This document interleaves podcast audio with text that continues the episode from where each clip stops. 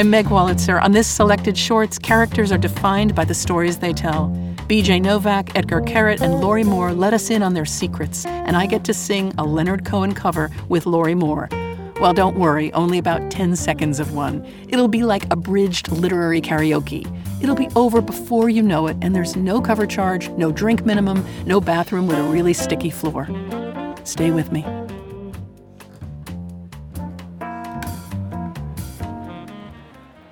You're listening to Selected Shorts, where our greatest actors transport us through the magic of fiction, one short story at a time. Storytelling is a natural human impulse, shaping everything from great novels to some Twitter posts. When I start writing something new, I want to be entirely free to take it wherever it goes, but I also don't want to be boring either to myself or my phantom reader. I know that he or she is free to put the book down either casually or in disgust.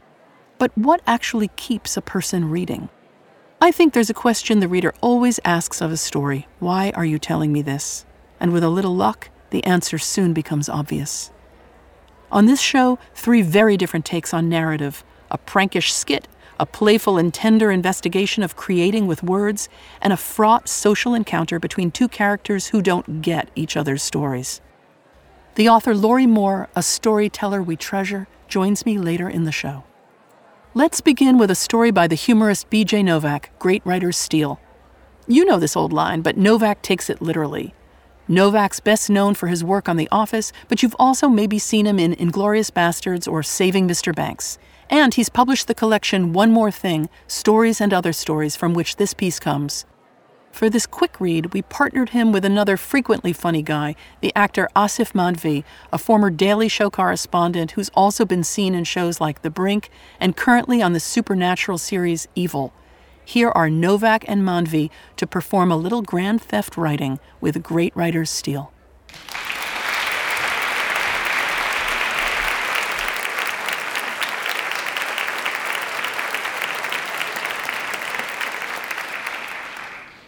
What if they have an alarm? I told you we're gonna get out too fast for that to matter. I don't know. Something feels off. Hey, nothing's off, okay? It's what we're doing. Remember what the book said? Good writers borrow, great writers steal. Right. You want to be a great writer? Yeah. Yeah. Are you sure? Because you don't sound sure. I want to be a great writer. Yeah, you want to be a great writer? Yes, I want to be a great writer.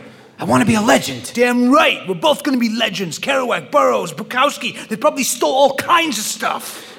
Bret Easton Ellis probably still robs places. Yeah, liquor stores, probably. Who knows? Probably.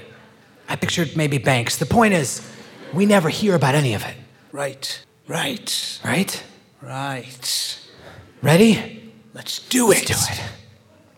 Neither of them ever got anything published. In fact, those who read their writing went so far as to say that they misunderstood literature on an unusually fundamental level.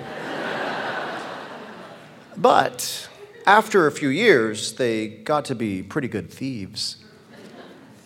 Thank you very much.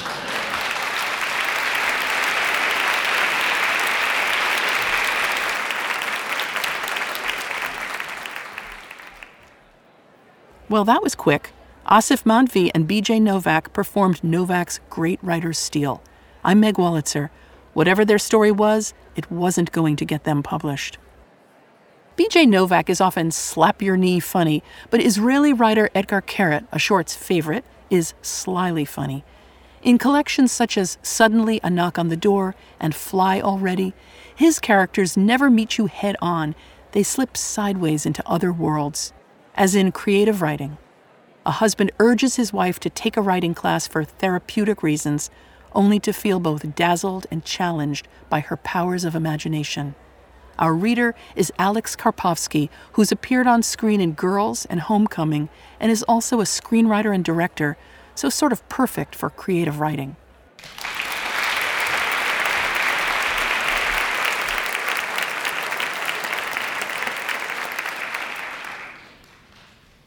The first story Maya wrote was about a world in which people split themselves in two instead of reproducing. In that world, every person could, at any given moment, turn into two beings, each one half his or her age. Some chose to do this when they were young, For instance, an 18 year old might split into two nine year olds. Others would wait until they'd established themselves professionally, financially, and go for it only in middle age. The heroine of Maya's story was splitless. She had reached the age of 80 and, despite constant social pressure, insisted on not splitting. At the end of the story, she died. It was a good story, except for the ending. Aviad thought there was something depressing about that part. Depressing and predictable. But Maya, in the writing workshop she had signed up for, actually got a lot of compliments on the ending. The instructor, who's supposed to be this well known writer, even though Aviad had never heard of him, told her that there was something soul piercing about the banality of the ending, or some such piece of crap. Aviad saw how happy that compliment made Maya. She was very excited when she told him about it. She recited what the writer had said to her the way people recite a verse from the Bible.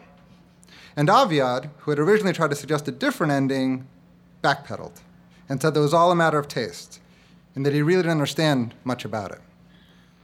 It had been her mother's idea that she should go to a creative writing workshop. She said that a friend's daughter had attended one and enjoyed it very much. Aviad also thought that it'd be a good idea for Maya to get out more, to do something with herself. He could always bury himself in work, but since the miscarriage, she never left the house. Whenever he came home, he found her in the living room, sitting up straight on the couch, not reading, not watching TV, not even crying. When Maya hesitated about the course, Aviad knew how to persuade her. Go once, give it a try, the way a kid goes to day camp, he said. Later, he realized that it had been a little insensitive of him to use a child as an example after what they'd been through two months before. But Maya actually smiled and said that day camp might be just what she needed. The second story she wrote was about a world in which you could only see the people you loved. The protagonist was a married man in love with his wife. One day, his wife walked right into him in the hallway, and the glass she was holding shattered on the floor. A few days later, she sat down on him as he was dozing in an armchair.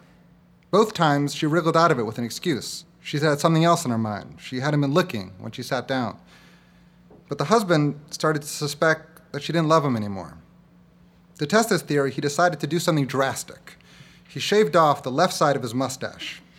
He came home with half a mustache, clutching a bouquet of anemones. His wife thanked him for the flowers and smiled. He could sense her groping the air as she tried to give him a kiss. Maya called the story Half a Mustache and told Aviad that when she'd read it out loud in the workshop, some people had cried. Aviad said, Wow, and kissed her on the forehead. That night, they fought about some stupid little thing. She'd forgotten to pass on a message or something like that, and he yelled at her. He was to blame, and in the end, he apologized. I had a hellish day at work, he said, and stroked her leg, trying to make up for his outburst. Do you forgive me? She forgave him. The workshop instructor had published a novel and a collection of short stories. Neither had been much of a success, but they'd had a few good reviews. At least, that's what the saleswoman at the bookstore near Aviad's office had told them. The novel was thick, 624 pages. Aviad bought the book of short stories. He kept it in his desk and tried to read a little during lunch breaks. Each story in the collection took place in a different foreign country. It was kind of a gimmick.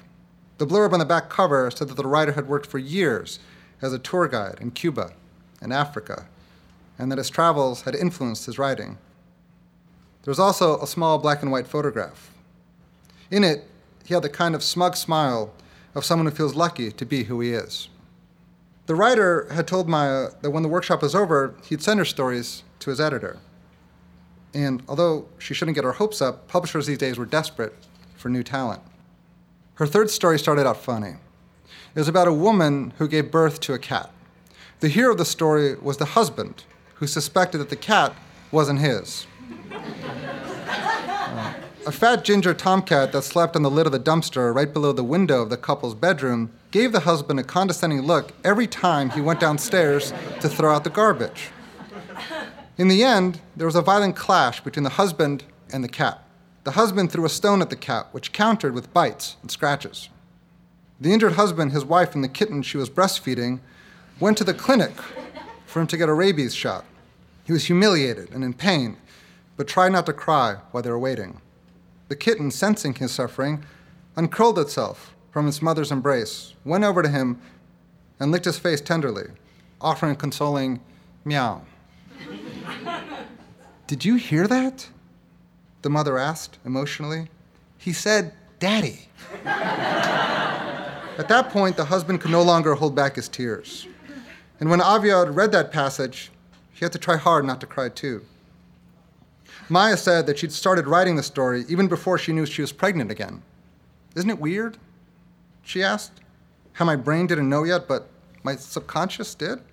The next Tuesday, when Aviad was supposed to pick her up after the workshop, he arrived half an hour early, parked his car in the lot, and went to find her. Maya was surprised to see him in the classroom, and he insisted that she introduce him to the writer.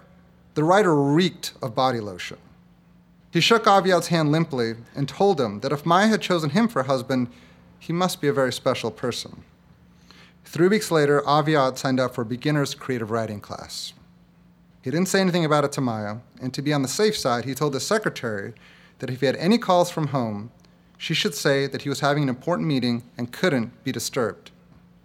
The other members of the class were mostly elderly women who gave him dirty looks.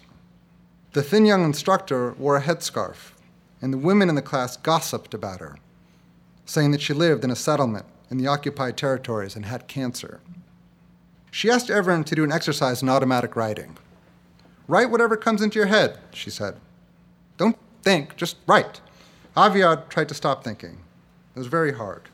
The old women around him wrote with nervous speed, like students racing to finish an exam before the teacher tells them to put their pens down. And after a few minutes, he began writing too. The story he wrote was about a fish that was swimming happily along in the sea when a wicked witch turned it into a man. The fish couldn't come to terms with this transformation and decided to chase down the wicked witch and make her turn him back into a fish. Since he was an especially quick and enterprising fish, he managed to get married while he was pursuing her, and even to establish a small company that imported plastic products from the Far East. With the help of the enormous knowledge he had gained as a fish who had crossed the seven seas, the company began to thrive and even went public. Meanwhile, the wicked witch, was a little tired after all her years of wickedness, decided to find all the people and creatures she'd cast spells on, apologize to them, and restore them to their natural state. At one point, she even went to see the fish she had turned into a man. The fish's secretary asked her to wait until he'd finished a satellite meeting with his partners in Taiwan. At that stage in his life, the fish could hardly remember that he was, in fact, a fish, and his company now controlled half the world. the witch waited several hours, but when she saw that the meeting wouldn't be ending anytime soon, she climbed onto her broom and flew off. The fish kept doing better and better until one day, when he was really old, he looked out the window of one of the dozens of huge shoreline buildings he'd purchased in a very smart real estate deal and saw the sea. And suddenly he remembered that he was a fish a very rich fish who controlled many subsidiary companies that were traded on stock markets around the world, but still fish. A fish who for years had not tasted the salt of the sea. When the instructor saw that Aviad had put down his pen, she gave him an inquiring look. I don't have an ending, he whispered apologetically, keeping his voice down so as not to disturb the old ladies who were still writing. Thanks.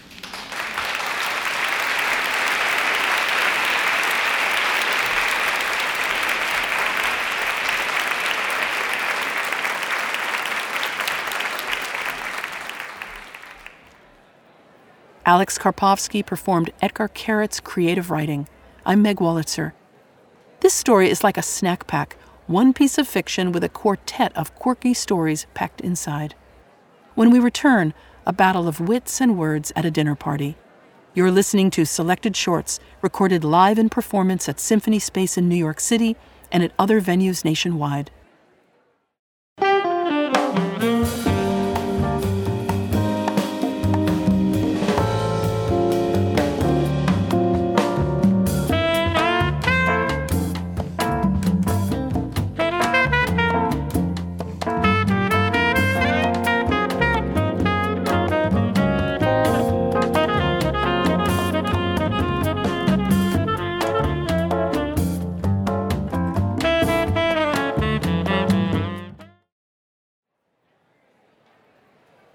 Welcome back.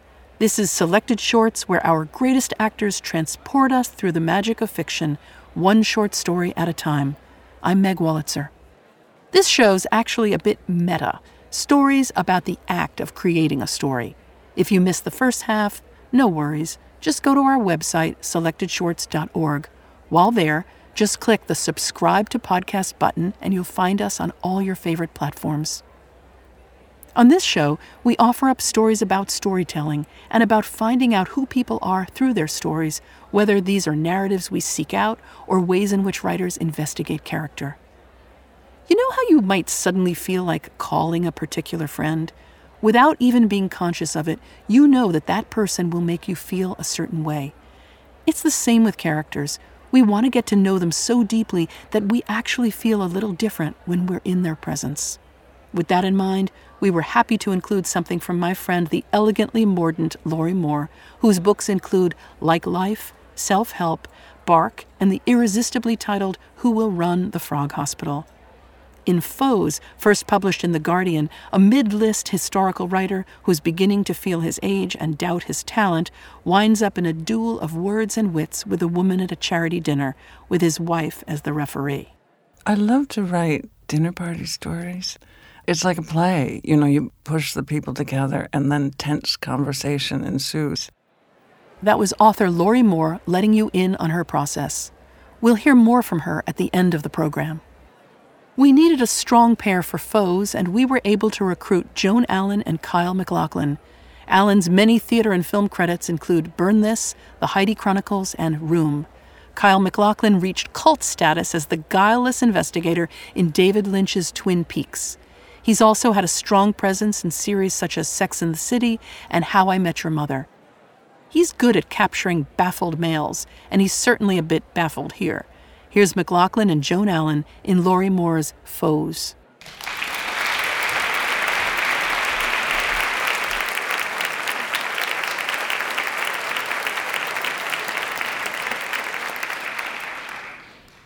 Bake McCurdy was no stranger to the parasitic mixings of art and commerce, literature and the rich, hedge funds and haiku, he'd exclaim to his wife, Susie.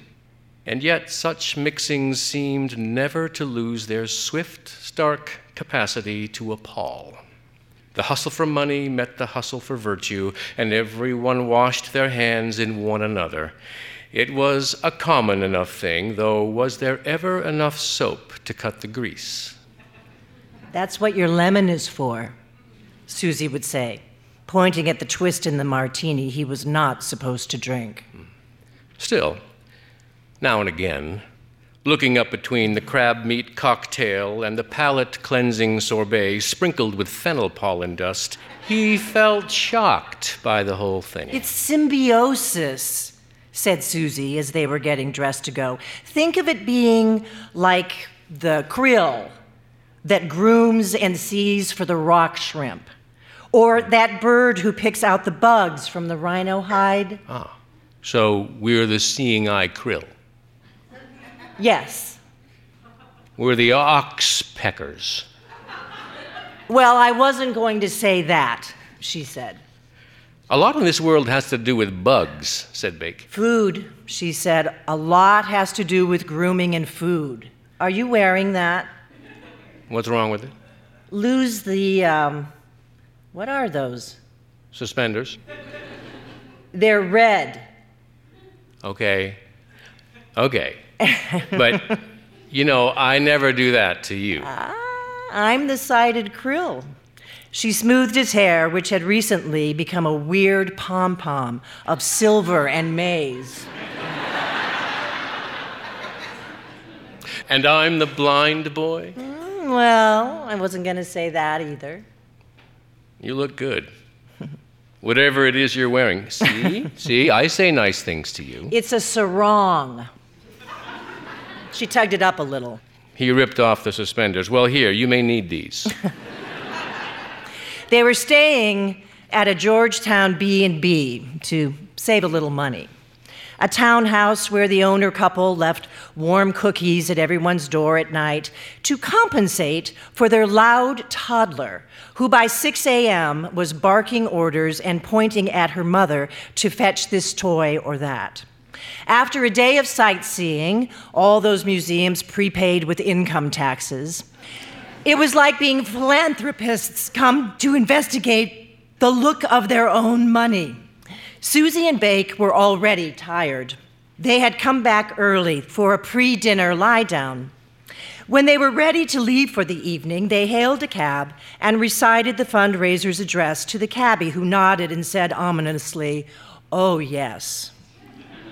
Never mind good taste.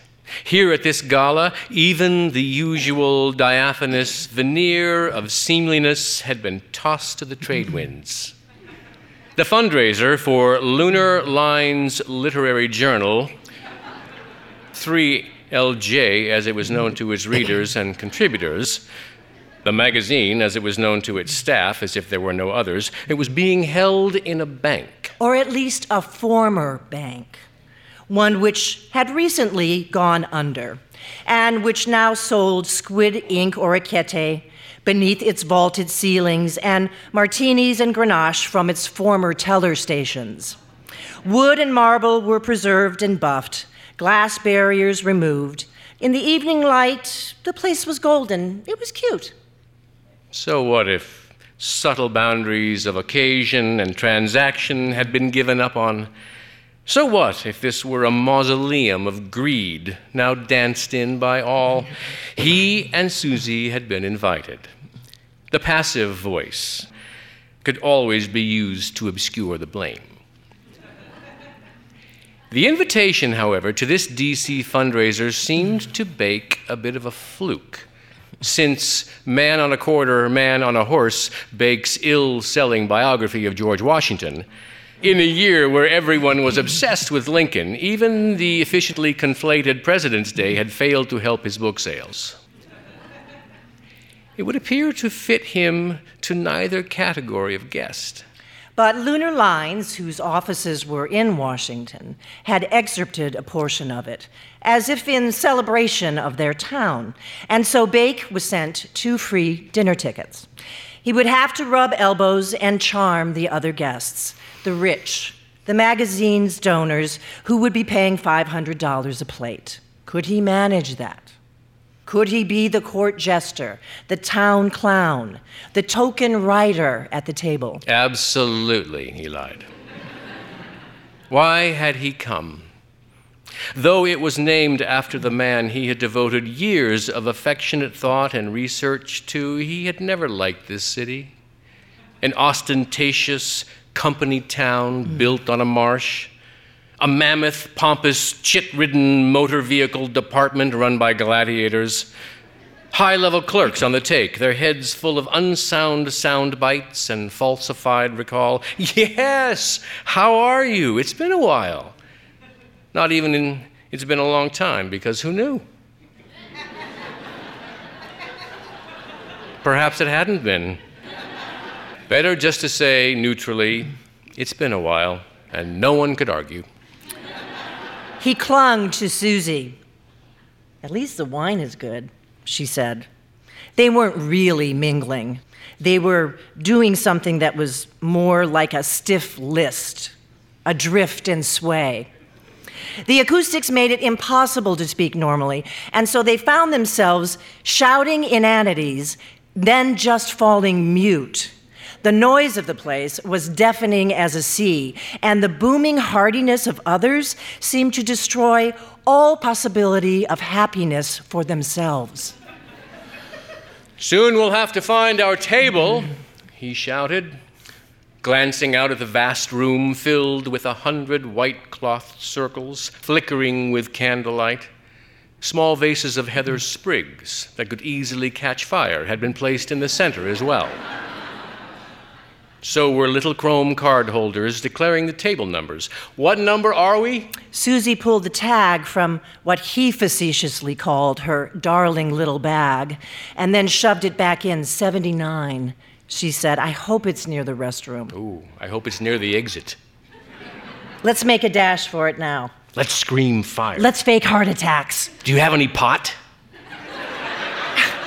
We flew here. Remember, I wouldn't bring pot on an airplane. Wow. We're losing our sense of adventure in all things. This is an adventure. You see, that's what I mean. At the ringing of a small bell, everyone began to sit, not just the ones in wheelchairs.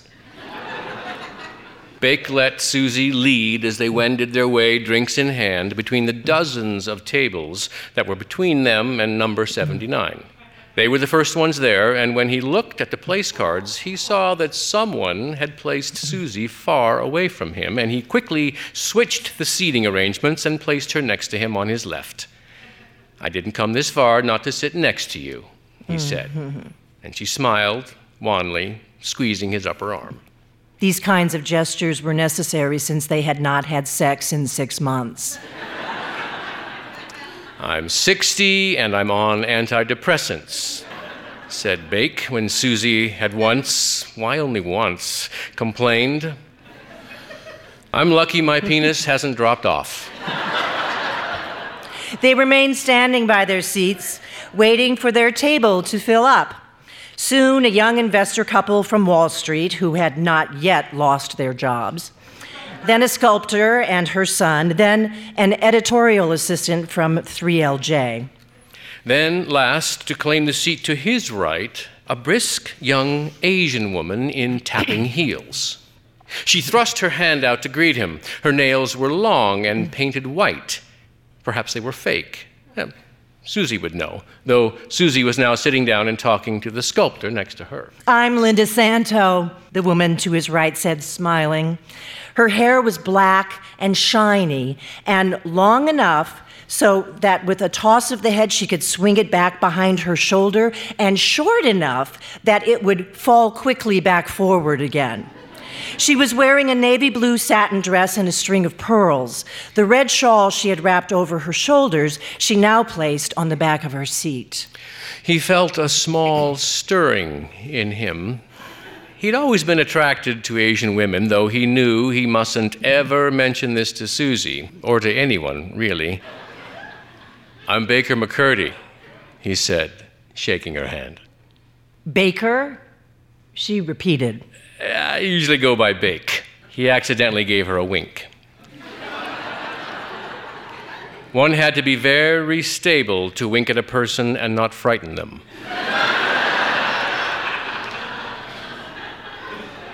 Bake. She looked a little horrified, if one could be horrified only a little. She was somehow aghast. And so he pulled out her chair to show her that he was harmless. No sooner were they all seated than appetizers zoomed in tomatoes stuffed with avocados and avocados with tomatoes. It was a witticism with a Christmassy look though Christmas was a long way away. So, where are all the writers? Linda Santo asked him while looking over both her shoulders. The shiny hair flew. I was told there would be writers here. You're not a writer? Uh, no, I'm an evil lobbyist, she said, grinning slightly. Are you a writer? Well, in a manner of speaking, I suppose. Oh, you are. Mm. She brightened. What might you have written? Mm-hmm. What might I have written, or what did I actually write?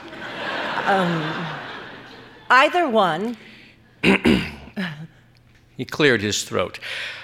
I've written several biographies Boy George, King George, and now George Washington.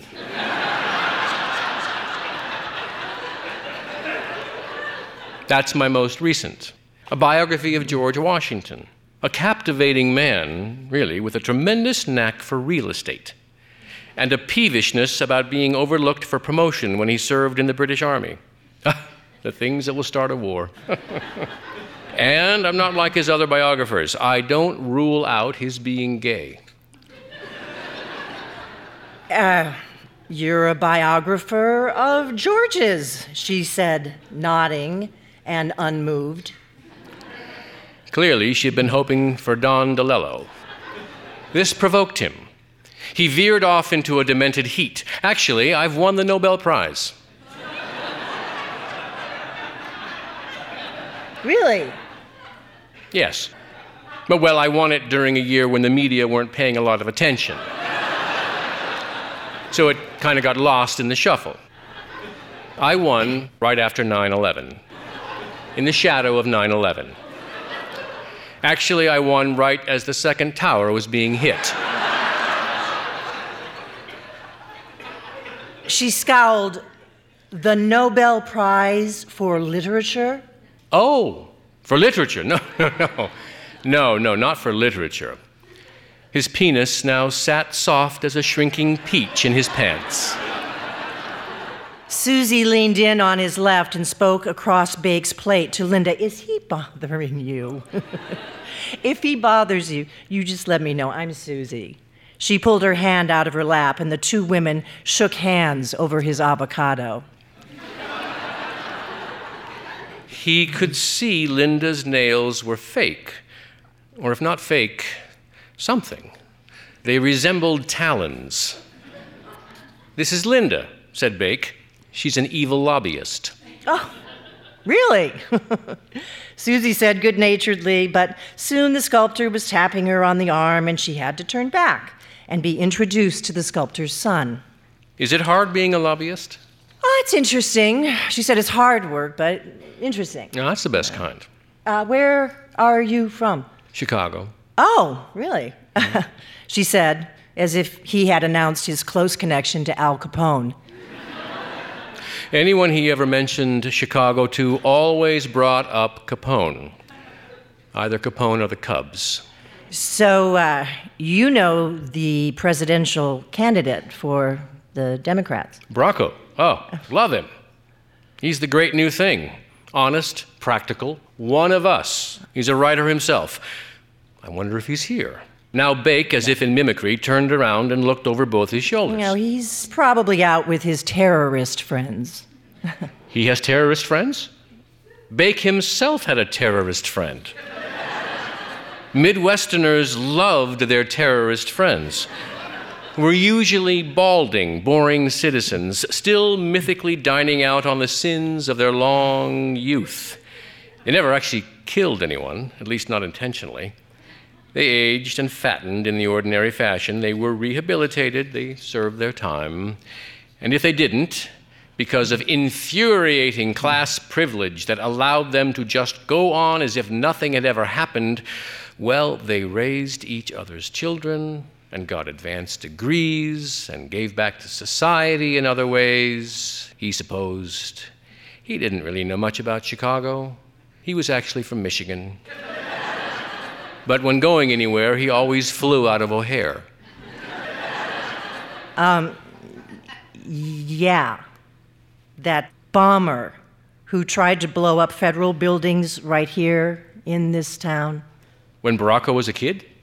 That 60s guy? Baracco doesn't even like the 60s. He thinks they're so 60s. The 60s took his mother on some wild ride away from him. Mm, the 60s made him, my friend. Bake looked at her more closely. Now he could see that she wasn't Asian. She had simply had some kind of plastic surgery. Skin was stretched and draped strangely around her eyes. A botched eye job, a bad facelift, an acid peel, whatever it was, Susie would know exactly. Well, he was a young child. So he says. What, is there some dispute about his age? Where is his birth certificate? I have no idea, said Bake. I have no idea where my own is. Here is my real problem. This country was founded by and continues to be held together by people who have worked very hard to get where they are. Bake shrugged and wagged his head around. Now would not be the time to speak of timing. It would be unlucky to speak of luck. Could he speak of people having things they didn't deserve in a room full of such people? She continued, and if you don't understand that, my friend, then we cannot continue this conversation. The sudden way in which the whole possibility of communication was now on the line startled him. I see you've researched the founding of this country. Mm-hmm. He would look for common ground. I watched John Adams on HBO. Every single episode. Wasn't the guy who played George Washington uncanny? I mean, I did think Jefferson looked distractingly like Martin Amis. I wonder if Martin is here. He looked over his shoulders again. He needed Martin Amis to get over here right now and help him. Linda looked at him fiercely. It was a great miniseries and a great reminder of the founding principles of our nation. Hmm. Did you know George Washington was afraid of being buried alive? I didn't know about that. The guy scarcely had a fear except for that one. Hmm. You knew he freed his slaves. Mm-hmm. She was eating and he was not. This would not work to his advantage. Nonetheless, he went on. Talk about people who've toiled hard in this country, and yet, not to argue with your thesis too much, those slaves didn't all get ahead. Your man Brahma, my friend, would not even be in the running if he wasn't black. Now all appetite left him entirely. The food on his plate, whatever it was, splotches of taupe, dollops of orange, went abstract like a painting. His blood pressure flew up. He could feel the pulsing twitch in his temple. You know, I never thought about it before, but you're right. Being black really is the fastest, easiest way to get to the White House. She said nothing, so he added, unless you're going by cab, and then, well, it could slow you down a little. Chewing, Linda looked at him, a flash in her eyes. She swallowed. Well, supposedly, we've already had a black president. We have? Yes, a Nobel Prize winning author said so. Hey, take it firsthand from me. Don't believe everything that a Nobel Prize winner tells you. I don't think a black president ever gets to become president when his nightclub singer mistress is holding press conferences during the campaign. That would be a white president. Please pass the salt. The shaker appeared before him. He shook some hmm. salt around on his plate and stared at it. Linda made a stern, effortful smile, struggling to cut something with her knife. Was it meat? Was it poultry? It was consoling to think that for a change, the rich had had to pay a pretty penny for their chicken while his was free. But it was not consoling enough. If you don't think I, as a woman, know a thing or two about prejudice, you would be sadly mistaken, Linda said. It's not that easy being a man either, said Bake. There's all that cash you have to spend on porno, and believe me, that's money you never get back. He then retreated, turned to his left towards Susie, and leaned in. Help me. He whispered in her ear. Are you charming the patrons? I fear some object may be thrown. You're supposed to charm the patrons. I know, I know. I was trying to, I swear, but she's one of those who keeps referring to Baracco as Brahma. He had violated most of Susie's dinner talk rules already no politics, no religion, no portfolio tips. And unless you see the head crowning, never look at a woman's stomach and ask if she's pregnant. He had learned all these the hard way. But in a year like this one, there was no staying away from certain topics. Get back there, Susie said. The sculptor was tapping Susie on the arm again. He tried once more with Linda Santo, the evil lobbyist. Here's the way I see it, and this I think you'll appreciate. It would be great, at long last, to have a president in the White House whose last name ends with a vowel. We've never had a president whose last name ended with a vowel. Well, I don't count Coolidge. You're from what part of Chicago? Well, just outside Chicago, Where outside? Michigan. Isn't Michigan a long way from Chicago? It is. He could feel the cool air on the skin between his socks and his pant cuffs. When he looked at her hands, they seemed frozen into claws. People talk about the rock solid sweetness of the heartland, but I have to say, Chicago seems like a city that has taken too much pride in its own criminal activity. She smiled grimly. Well, I don't think that's true. Or was it? He was trying to give her a chance. What if she was right? Perhaps we have an unfulfilled streak of myth making. Or perhaps we just don't live as fearfully as people do elsewhere, he said. now he was just guessing. You wait, my friend. Ah, there are some diabolical people eyeing that Sears Tower as we speak. Now he was silent. And if you're in it when it happens, which I hope you're not, but if you are, if you are, if you are, if you're eating lunch at the top, or having a meeting down below, or whatever it is you may be doing, you will be changed because I've been there. I know what it's like to be bombed by terrorists. I was in the Pentagon when they crashed that plane right down into it, and I'll tell you, I was burned alive, but not dead. I was burned alive. It lit me inside. Because of that, I know more than ever what this country is about, my friend. He saw now that her fingernails really were plastic, that the hand really was a dry, frozen claw, that the face that had seemed intriguingly exotic had actually been scarred by fire and only partially repaired. He saw how she was cloaked in a courageous and intense hideosity. The hair was beautiful, but now he imagined it was probably a wig. Pity poured through him. He'd never felt so sorry for someone. How could someone have suffered so much? How could someone have come so close to death so unfairly, so painfully and heroically, and how could he still want to strangle them? you were a lobbyist for the Pentagon, was all he managed to say. Any faux pas?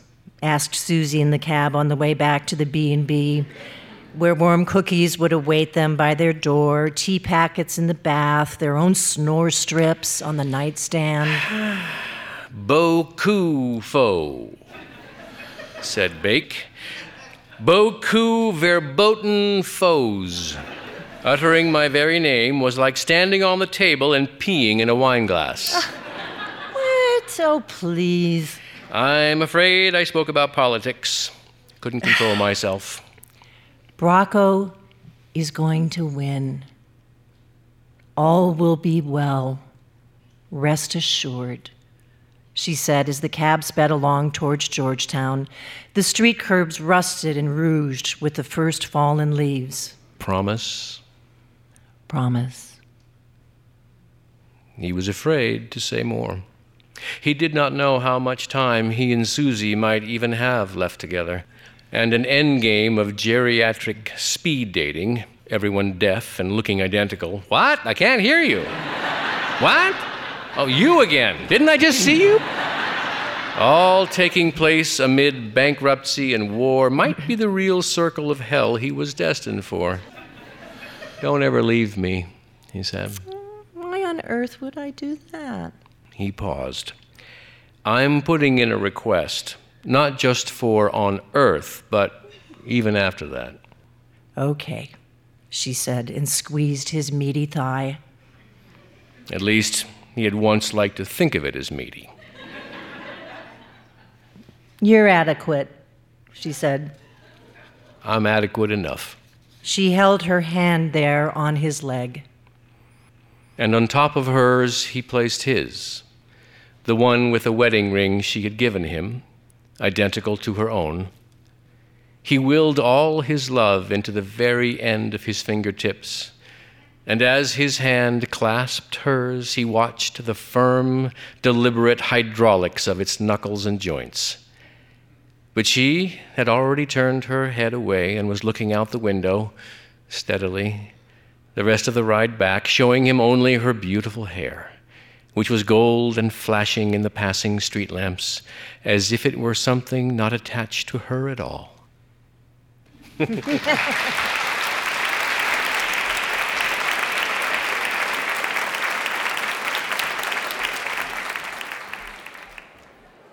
Kyle MacLachlan and Joan Allen performed Lorrie Moore's Foes. I'm Meg Wolitzer. This story has so many layers aging, navigating marriage, a huge national event encapsulated in a private moment, personal and professional doubt. One of the perks of my new role as host of Shorts is that I get to entice my fellow writers into my lair. I know that you, the listener, aren't here in my lair with me, but try to imagine four cork lined walls and many volumes of old books and an antique hourglass. And picture me sitting in a big leather wingback chair, swirling a brandy snifter. Try to imagine all of that and then forget about it entirely because sadly, I've got none of that here. But happily, I do have my friend, the writer Lorrie Moore, who agreed to stop by to talk about this complex short story of hers and about writing in general. You know the expression good writers borrow, great writers steal? Yeah. Do you think when you're starting out, you're more likely to show your influences? Like, you know, uh, borrowing more than stealing when you're a beginning writer? Maybe. Well, you're somebody whose work has been so influential itself, and you can see its echoes in other people's work. Humor is one big aspect because I know you and we're friends. I know your humor and I see it in you. I see it on the page. I don't think you ever say insert joke here. But how does it work? How does a story get funny? Well, you know. You're Well, the, know, but you're I'm the not- funniest writer on the planet. Thank you. That's no, no, no. yeah, I you beg are. to differ. You know, it's just a way of looking at the world, and you, you get the characters moving around, and you start to see things through their eyes, and you see funny things. Do you like jokes? I unfortunately like jokes, but I'm moving away from jokes. Oh, really? Do you want to hear a good joke? Tell me. Okay, this is my joke. Okay. Okay, so it was a woman's 100th birthday. And It's funny already. I know. and her family all gathered around at the nursing home and they said, Grandma, you're 100 years old. Is there something you've always wanted to do your whole life and never had a chance to do? And she said, Well, there is one thing. I guess that's my Tevye voice. She said, there is one thing. All my life, I've wanted to go whitewater rafting on the Colorado River. And they thought, oh, okay. So they hired a private nurse and they fitted her out with a little helmet and they fitted her up with an IV pole and they had her airlifted from the nursing home and carried across the country and slowly, with the nurse, lowered onto a raft. And she went whitewater rafting on the Colorado River. It was amazing. And they picked her up afterwards. A year went by and she was still alive. And they all went back to the nursing home and they said, Grandma, you're amazing. You're 101. Is there anything you've always wanted to do your whole life and never had a chance to do? And she said, Well, there is one thing. All my life, I've wanted to go whitewater rafting on the Colorado River. I could see that line coming. But the thing is, I know, I'm sorry, but the thing, what I like about that joke and what I think about it in terms of fiction is all the details were put in there to be taken away at the end, like that magic trick where they pulled. Yeah. And that's what we don't want in fiction with humor, right? We don't want the details to be taken away as a punchline. We want them to accrue and give us a feeling. Mostly you're not using jokes. And that is the problem with the joke is that it's so constructed to sort of end. It stops the It- action. It falls off a cliff. Yes, Yeah. that's right. And I actually want to talk about your story, Foes, which we just heard. It's funny and macabre, and it's filled with dissonance, which I think some of the humor comes from. There's a lot of elements of dissonance. There's money and no money, Republicans and Democrats, glamour and suffering, art and commerce. What was the experience writing that story? I love to write dinner party stories. It's like a play. You know, you push the people together and then tense conversation ensues. I always think that the best dinner party in real life has some tense conversation in it. I mean, at least the most memorable dinner parties. Otherwise, it's a boring dinner party. So I put together a couple of things that I knew from real life and then also just invented a lot. And then I, I had this collision of sensibilities. I wanted the surprise of someone understanding that the person he thinks is the enemy also has all this suffering behind them and that having that come out. Do you think it's a compassionate story? I do. Yeah. I mean, there are no enemies really there. At the time in 2008, I don't know if you went to any events where there were Republicans and Democrats seated at the same table. But the McCain people did talk like that. They talked like McCain, well, my friend. They kept saying, my friend. The Oh, way that McCain, came from McCain rhetoric. I did not. Mc- well, McCain was always saying, Right. listen, my friend. Do you Yeah, remember yeah, that? no, I do. And so his supporters started to do that too. They would lecture you with my friend, my friend. So I wanted to get that down. It was an exciting time with Obama running. I campaigned a little bit for Obama. I mean, I did the door to door stuff in Indiana and Wisconsin. So I wanted to catch some of that excitement from one particular person's point of view. But of course, he's a particular down and out guy. Whenever I write from a man's point of view, I really make him so down and out, and I just love him. Do you do that on purpose, or yes. you realize I make him so hapless. because and you feel sorry for him? I love him. Do you love all your characters? No, no. But usually the main characters you have to really feel intimately with in some way. And I suppose the way I feel intimate with a male character is to make them hapless. I guess it's the part of me That is hapless. That I have they're not, I've known you a long time, and I have not seen that part. Speaking of humor and all kinds of things, I thought today we could play a little bit of a literary game. Uh-oh. And I know there are games people and not games people in the world. I have to say, and I don't think you're one of them, but you indulge me as my friend. I was actually going to try to see if there was a way I could do a verbal wordle with you today, and it was going to lead to novel and story and ah. image and all kinds of mm-hmm. literary words. But I thought mm-hmm. that is really not great for radio. That's kind of like 1930s radio. So instead, I took some titles of famous books and I sort of paraphrased them, and you have to get, figure out what they are. And you, Really? Oh, all right, okay. you, all right, no, We'll see if this We'll works. see if this works. Okay, here's one. A meal at the house of a lesser famous Trump child. Breakfast at Tiffany's. Yes! And you are fantastic. Look, you see? All right, I got All right, it. now here, that one, that's amazing. Look, I, I should have even started with something really easy, like, okay, here's an easy ish one. Well, having said that, you'll sit here in silence, but know, no, you won't. The former raisins of loathing. Grapes of wrath. Yes. Okay. All right. Here's a little tricky one. Where the white veil sits, looked at anew. Where does the white veil sit? Where does a white veil sit? Um, On a on a head, yeah, whose head? the bride. Bride's head revisited. Yes, that that's that yes, that's it. That's Okay. it. All right, that was my best one. So you're not looking very impressed. I can't believe I spent my time. I should have been writing, but I did. Okay, we have more. All right. Okay, here's one. A kind of whiskey with Yogi Berra in it. Do you know what This, he? is, this is getting complicated. No, A kind of whiskey with yogi. This is the lightning round with Yogi Berra. And do you know what he played? On do you know what his position was? he he was a catcher mm. in the rye. Yes. Okay. A kind of whiskey with Yogi right. Berra in it. Yes. Catcher in the rye. Okay. right. All right. Center of a fictional Meg's family.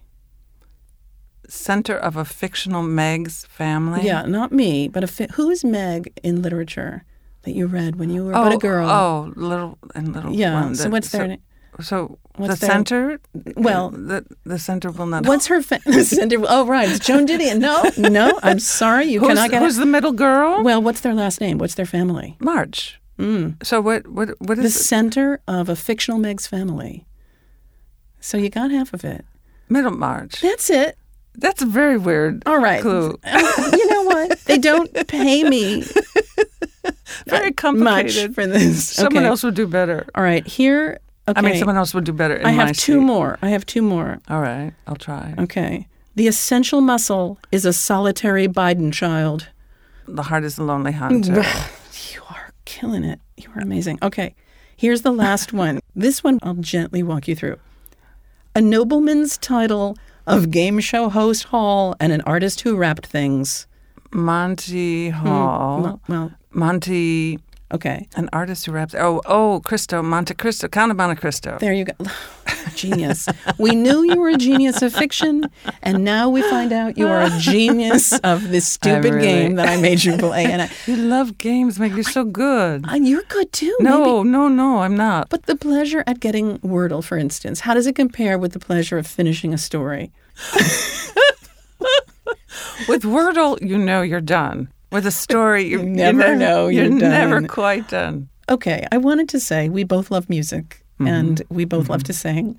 And this may go nowhere and we'll never hear the light of day. Mm-hmm. We may cut this. We may really cut this, but can we sing a little bit of Famous Blue Raincoat by Leonard Cohen, a song we both love?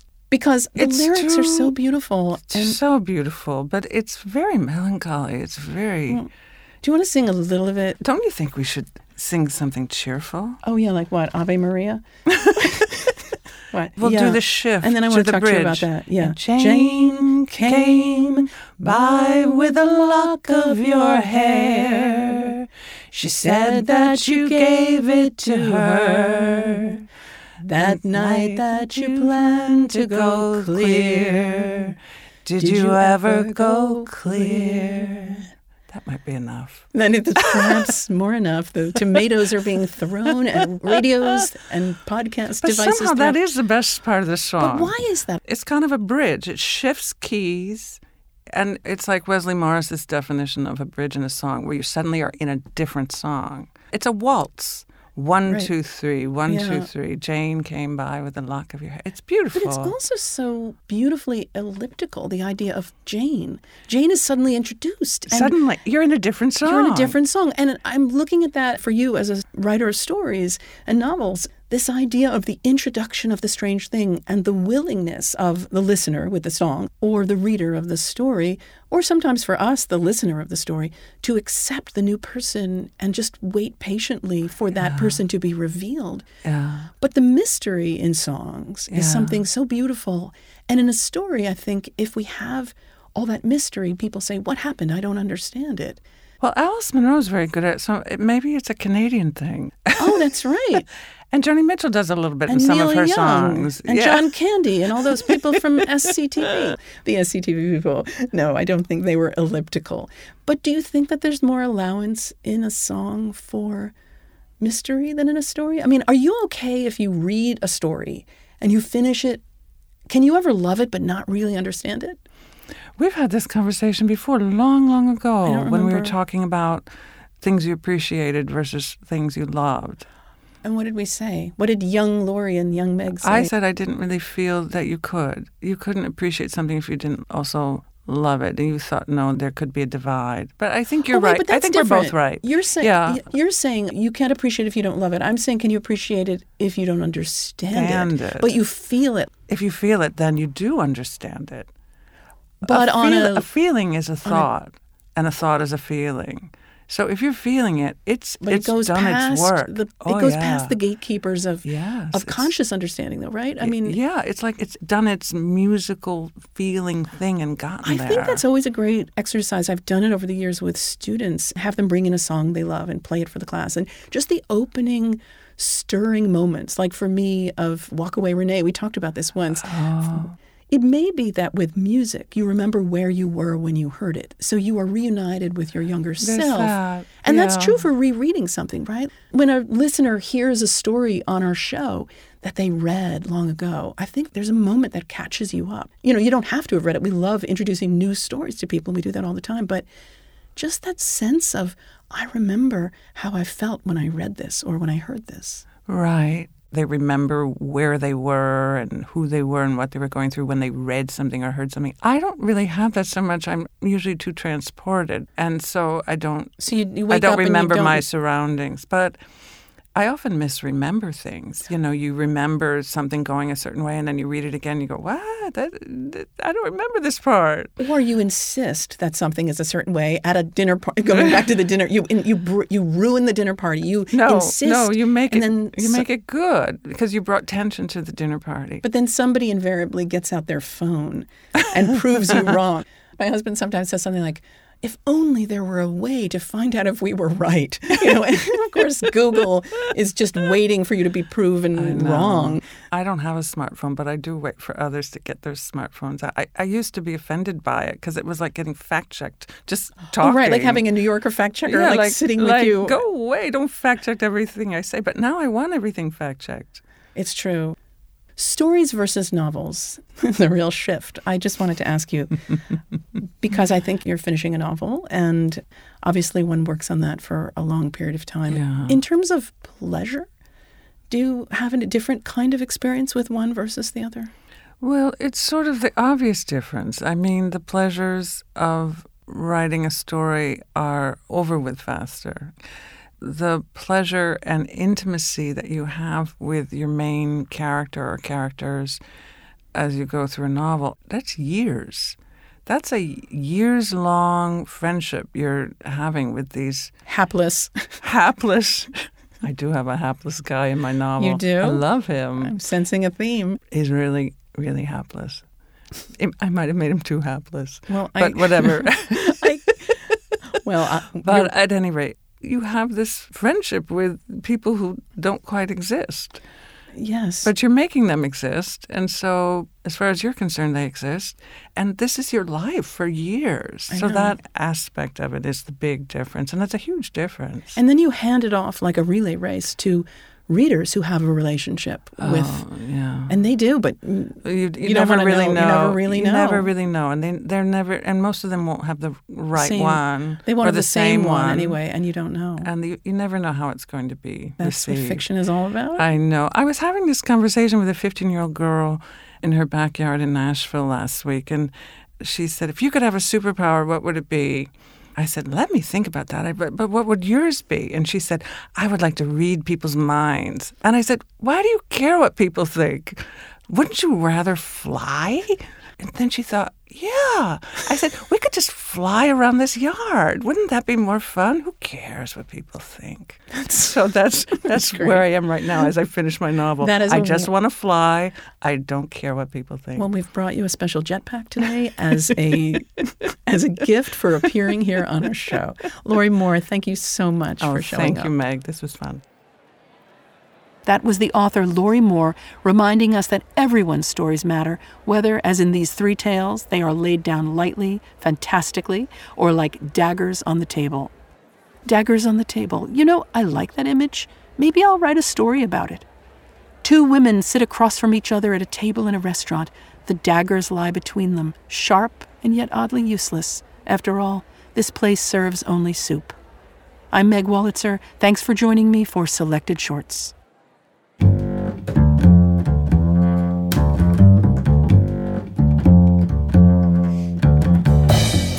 Selected Shorts is produced by Jennifer Brennan. Our literary team is Matthew Love, Drew Richardson, and Vivienne Woodward. Our director of marketing is Mary Shimkin. Our radio producers are Sarah Montague and Jenny Falcon. The readings are recorded by Miles B. Smith. Our programs presented at the Getty Center in Los Angeles are recorded by Phil Richards. Our theme music is David Peterson's That's the Deal, performed by the Deardorf Peterson Group. Selected Shorts is supported by the Dungannon Foundation, creator of the Rea Award for the short story. Support is also provided by the NYC COVID 19 Response and Impact Fund in the New York Community Trust, the Howard Gilman Foundation, the Shubert Foundation, the Sharina Endowment Fund, the Blanchette Hooker Rockefeller Fund, the Achelis and Bodman Foundation, the Henry Nias Foundation, the Fan Fox and Leslie R. Samuels Foundation, the Michael Tuck Foundation, the Vida Foundation, the Axe Houghton Foundation, the Lemberg Foundation, and the Grodzins Fund. Selected Shorts is made possible by the National Endowment for the Arts and with public funds from the New York State Council on the Arts with the support of Governor Kathy Hochul and the New York State Legislature. Additional support is provided by the Isaiah Sheffer Fund for New Initiatives. Symphony Space thanks our generous supporters, including our board of directors, producer circle, and members who make our programs possible with their annual support. Selected Shorts is produced and distributed by Symphony Space.